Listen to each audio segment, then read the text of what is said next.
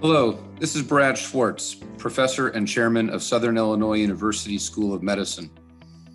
On behalf of Richard Wolf Medical, the Endourological Society, and the Journal of Endourology, I would like to welcome you to the latest release in our podcast series.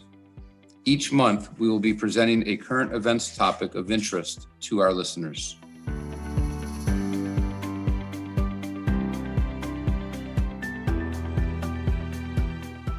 I'm happy to introduce Dr. Bodo Knudsen, Vice Chair of Clinical Affairs and Director of Endourology and Stone Disease at Ohio State University in Columbus, Ohio. The topic we chose is Where Are We with Minimally Invasive Office Procedures? All right, so Bodo, what prompted this was uh, uh, I read with interest in the AUA news your recent experience with a disposable stent graspers and such, and I I thought it might be nice for our listeners to kind of get an idea of where we are with minimally invasive office procedures. I think the first question, and kind of to, to start all the discussion that we have, would really be just what, what was the impetus for you to start doing traditional OR procedures in the office, uh, and and how can we kind of adopt that to our own practice? Yeah, you know, I think it's uh, it's an interesting story because I think it goes um, all the way back to when I started at, at Ohio State um, quite a few years back, um, you know, 14 or 15 years now I've been here. So when I was recruited to Ohio State um, f- to kind of develop a kidney stone program there, um, the infrastructure was very different from where it is now. At that time, you know, we had the main university OR um, that's kind of had all the inefficiencies that that we see in big ORs. You know, long turnover times, hard to get a lot of cases done, and just not a great place to do um, simple things like stent placements and short um, ureteroscopy cases. So that um, even before I arrived, immediately um, drove the decision that we needed to come up with something different. And at that time, there wasn't an option to have a surgery center. So we wanted to model something um, in our clinic. And I did my residency uh, in Canada and my fellowship uh, with John Denstedt also in Canada. Um, so I had a fair bit of experience with doing things outside of the OR because in the Canadian system, um, the OR is a big limiter. It's hard to get time, so you have to be innovative and do things. So we were doing shockwave lithotripsy in our in our clinics during residency, and we were actually doing um, distal um, ureteroscopy. Um, Dennis Hosking is published on that. He was our uh, head endourologist when I trained, and uh, it was really lucky that I had that chance to work under him. So that was kind of a model I wanted to bring to Ohio State.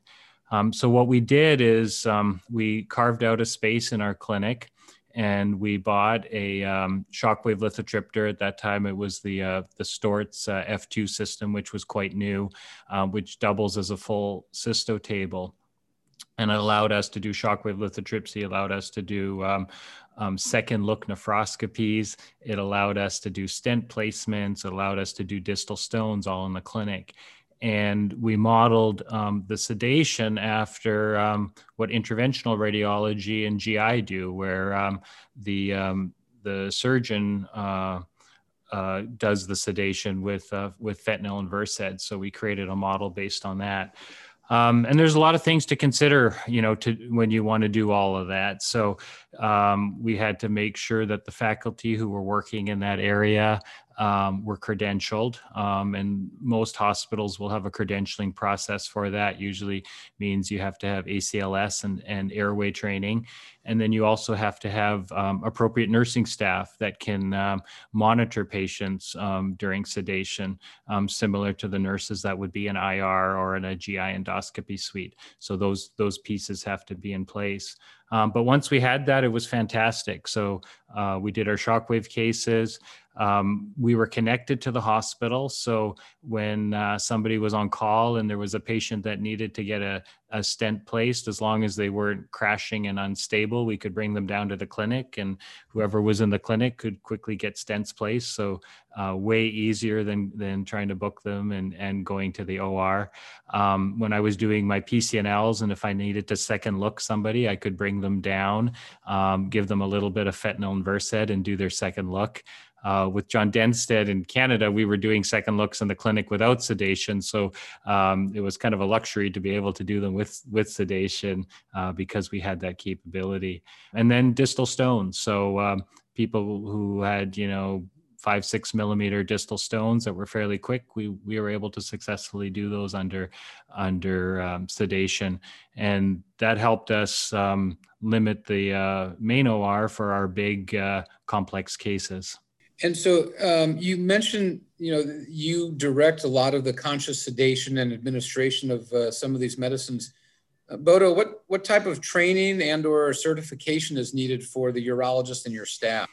So OSU has a has a specific um, uh, I guess I would say like a protocol that has to be met. So there is a specific airway training that you have to go through at OSU, and it's uh, led by um, either anesthesia. Um, I did my training at the time with one of our ER docs um, who did the training. So you know you have to know how to intubate. Um, you have to know how to handle uh, uh, sort of some of these difficult situations. So there was a there's a specific course that you had to do um, at OSU, and then you had to have your um, your ACLS up to date. So those were the two requirements, and as long as you had those, uh, you you were able to um, to administer it.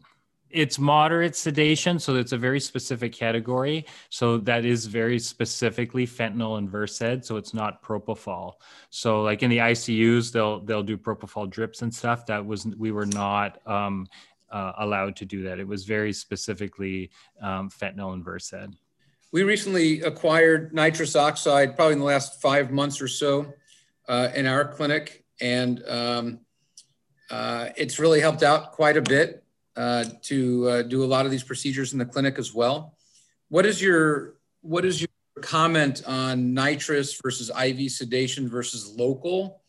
And how do you foresee that a, a clinic might you know might utilize those three options differently yeah, it's in- uh, interested to hear actually your experiences with the nitrous as well. Um, we we didn't use it. Um, it does fall under a, sort of a lower tier, right, than the than the fentanyl and Versed. So the requirements to use it um, were lower, and we really didn't explore it having the option of the fentanyl and Versed you know, I don't think we would have done shockwave lithotripsy or ureteroscopy under it, but uh, interested to hear how, how you're using it and what procedures you're doing with it. Yeah, and, and I know you you and I spoke, and there are not a lot of BPH procedures I think that, that you are engaged in, but we definitely use it for uh, a lot of the BPH, the minimally invasive BPH procedures, uh, even some of the stenting and, and maybe some of the more difficult rigid scopes we might have to do in the office uh, maybe some of the more challenging uh, TRUS biopsies, you know, maybe even vasectomies and you know things like that. Those those don't really fall strictly under the minimally invasive office procedures, but uh, arguably those those are not even really OR procedures per se. They're more kind of office procedures on steroids, if you will. It sounds like it would be a nice kind of bridge in between, you know, doing the full fentanyl and Versed versus, you know, really not doing much at all. So um, yeah, I think that that's potentially a great option. There are some other things, you know, with moderate sedation, you have to have the medical gases available, and and this may be a that might be a simpler solution for people. So you, you mentioned, you know, in the Canadian system, I don't honestly know a lot about the billing practices and some of the financial aspects. When I was a fellow in San Francisco, we were able, you know, we, our clinic was attached to the hospital, so we could bring patients down for second looks and and uh, antegrades and things like that that you mentioned. In those clinics that might be detached or not necessarily fall under the inpatient umbrella, are there billing or, or uh, reimbursement challenges that you've found as far as taking some of these inpatients down to your clinic, or do you still do all of these strictly as outpatients? Yeah, you know, it gets complicated, I guess, depending on on the setup. Um, for us, um, it was a, a hospital-based clinic, so it really wasn't an issue. We billed the professional fees, um, and the hospital owned the equipment, so um, really not that that much different.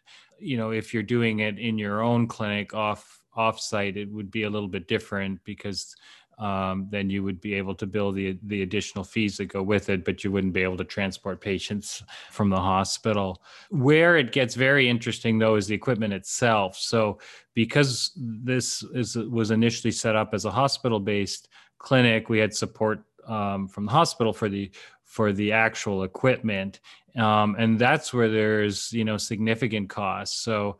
Um, you know, our shockwave lithotripter obviously was a major purchase, but the uh, the ongoing issue was the maintenance contract. You know, it's close to $100,000 a year for the maintenance contract for it. So you have to be using it a lot to to make it worthwhile to support that. And and in fact, when we moved our clinic offsite, so some years back, we moved to uh, to a new clinic offsite um, we evaluated the, our maintenance contract and we found that it actually was no longer worthwhile to have the shockwave lithotripter in our clinic because uh, we didn't feel we would utilize it enough um, in that setting. And, and the main reason was we now had access to a surgery center. So the building we moved into where our clinic was housed we had a surgery center on the first floor. So a lot of the things that we had been doing in the in the office um, we now had a had a great facility with 12 minute turnover times to to to uh,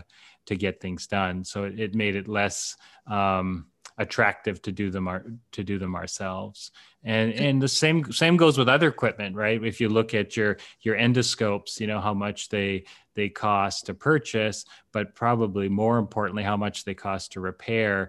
Um, you have to be very careful with your math because it can get very expensive very quickly. I'm glad you brought that up. I was actually just going to maybe touch on the point of you know where do you see the disposables come into all of this?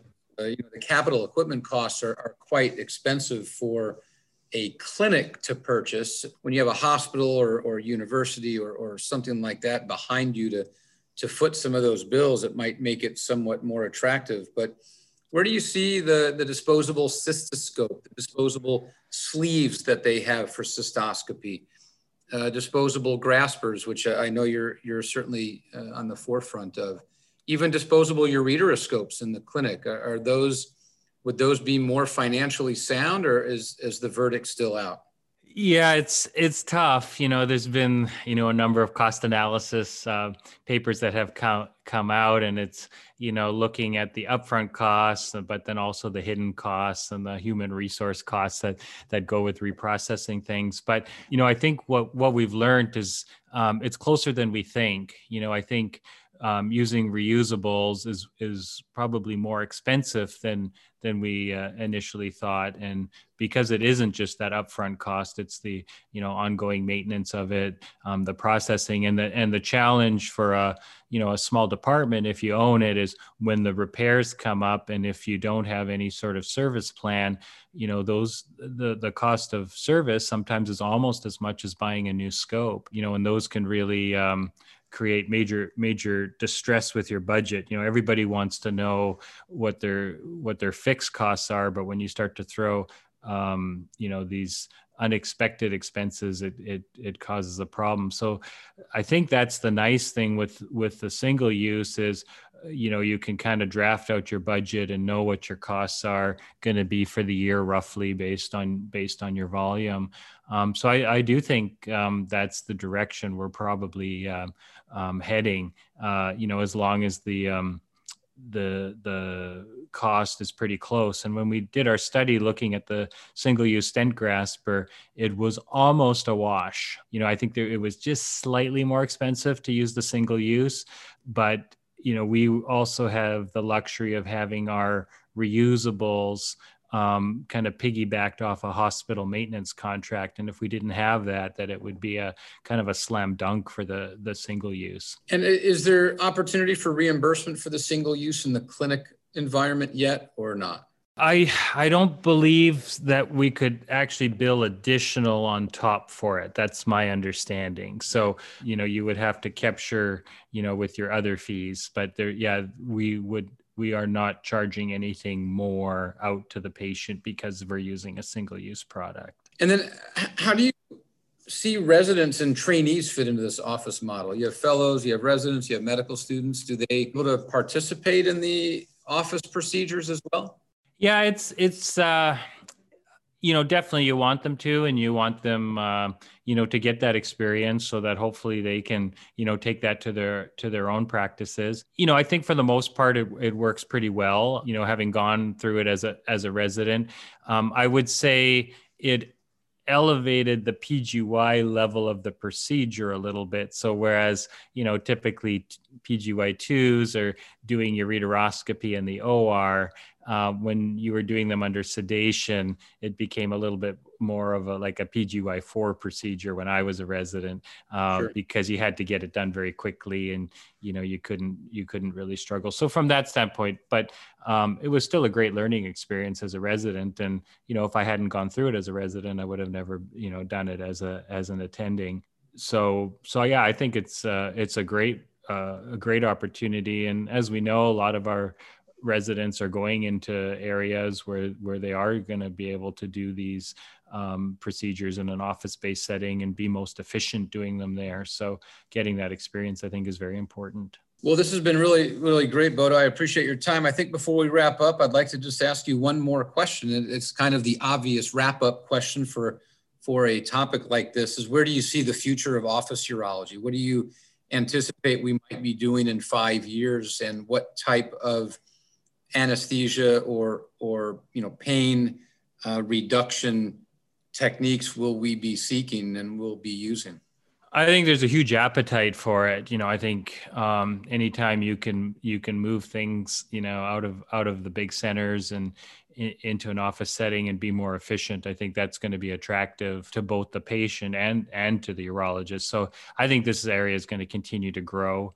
You know i think our equipment's going to continue to evolve. You know you, you mentioned you know the bph side. We've seen um, you know with urolift and Rezum things growing. You know certainly uh, on the stone side um, you know, as we move towards, you know, more disposable products, potentially smaller scopes, some of our laser advances, you know, we now have that the thulium fiber laser, which you can plug into any electrical outlet um, and use very tiny fibers with. So I think that's going to open some doors that that we don't even know about yet. You know, the the sedation side I think is still always a little bit tricky and some concerns with that. But I think there's also an opportunity to to partner with anesthesia. You know, um, you know, I think a, a, larger group practice could, you know, have, employ a, an anesthetist in their office as well. So I think, you know, we're urologists are a creative bunch, and I think finding, um, you know, creative solutions to some of this is is going to continue to allow us to to grow this area. That's a great insight, Bodo. We really appreciate your uh, participation, and uh, thank you very much on behalf of Richard Wolf, the Endourological Society, and the Journal of Endourology. Uh, I want to thank Dr. Bodo Knudsen from Ohio State University and uh, his spending his time with us tonight. Thank you. It's a pleasure to be here.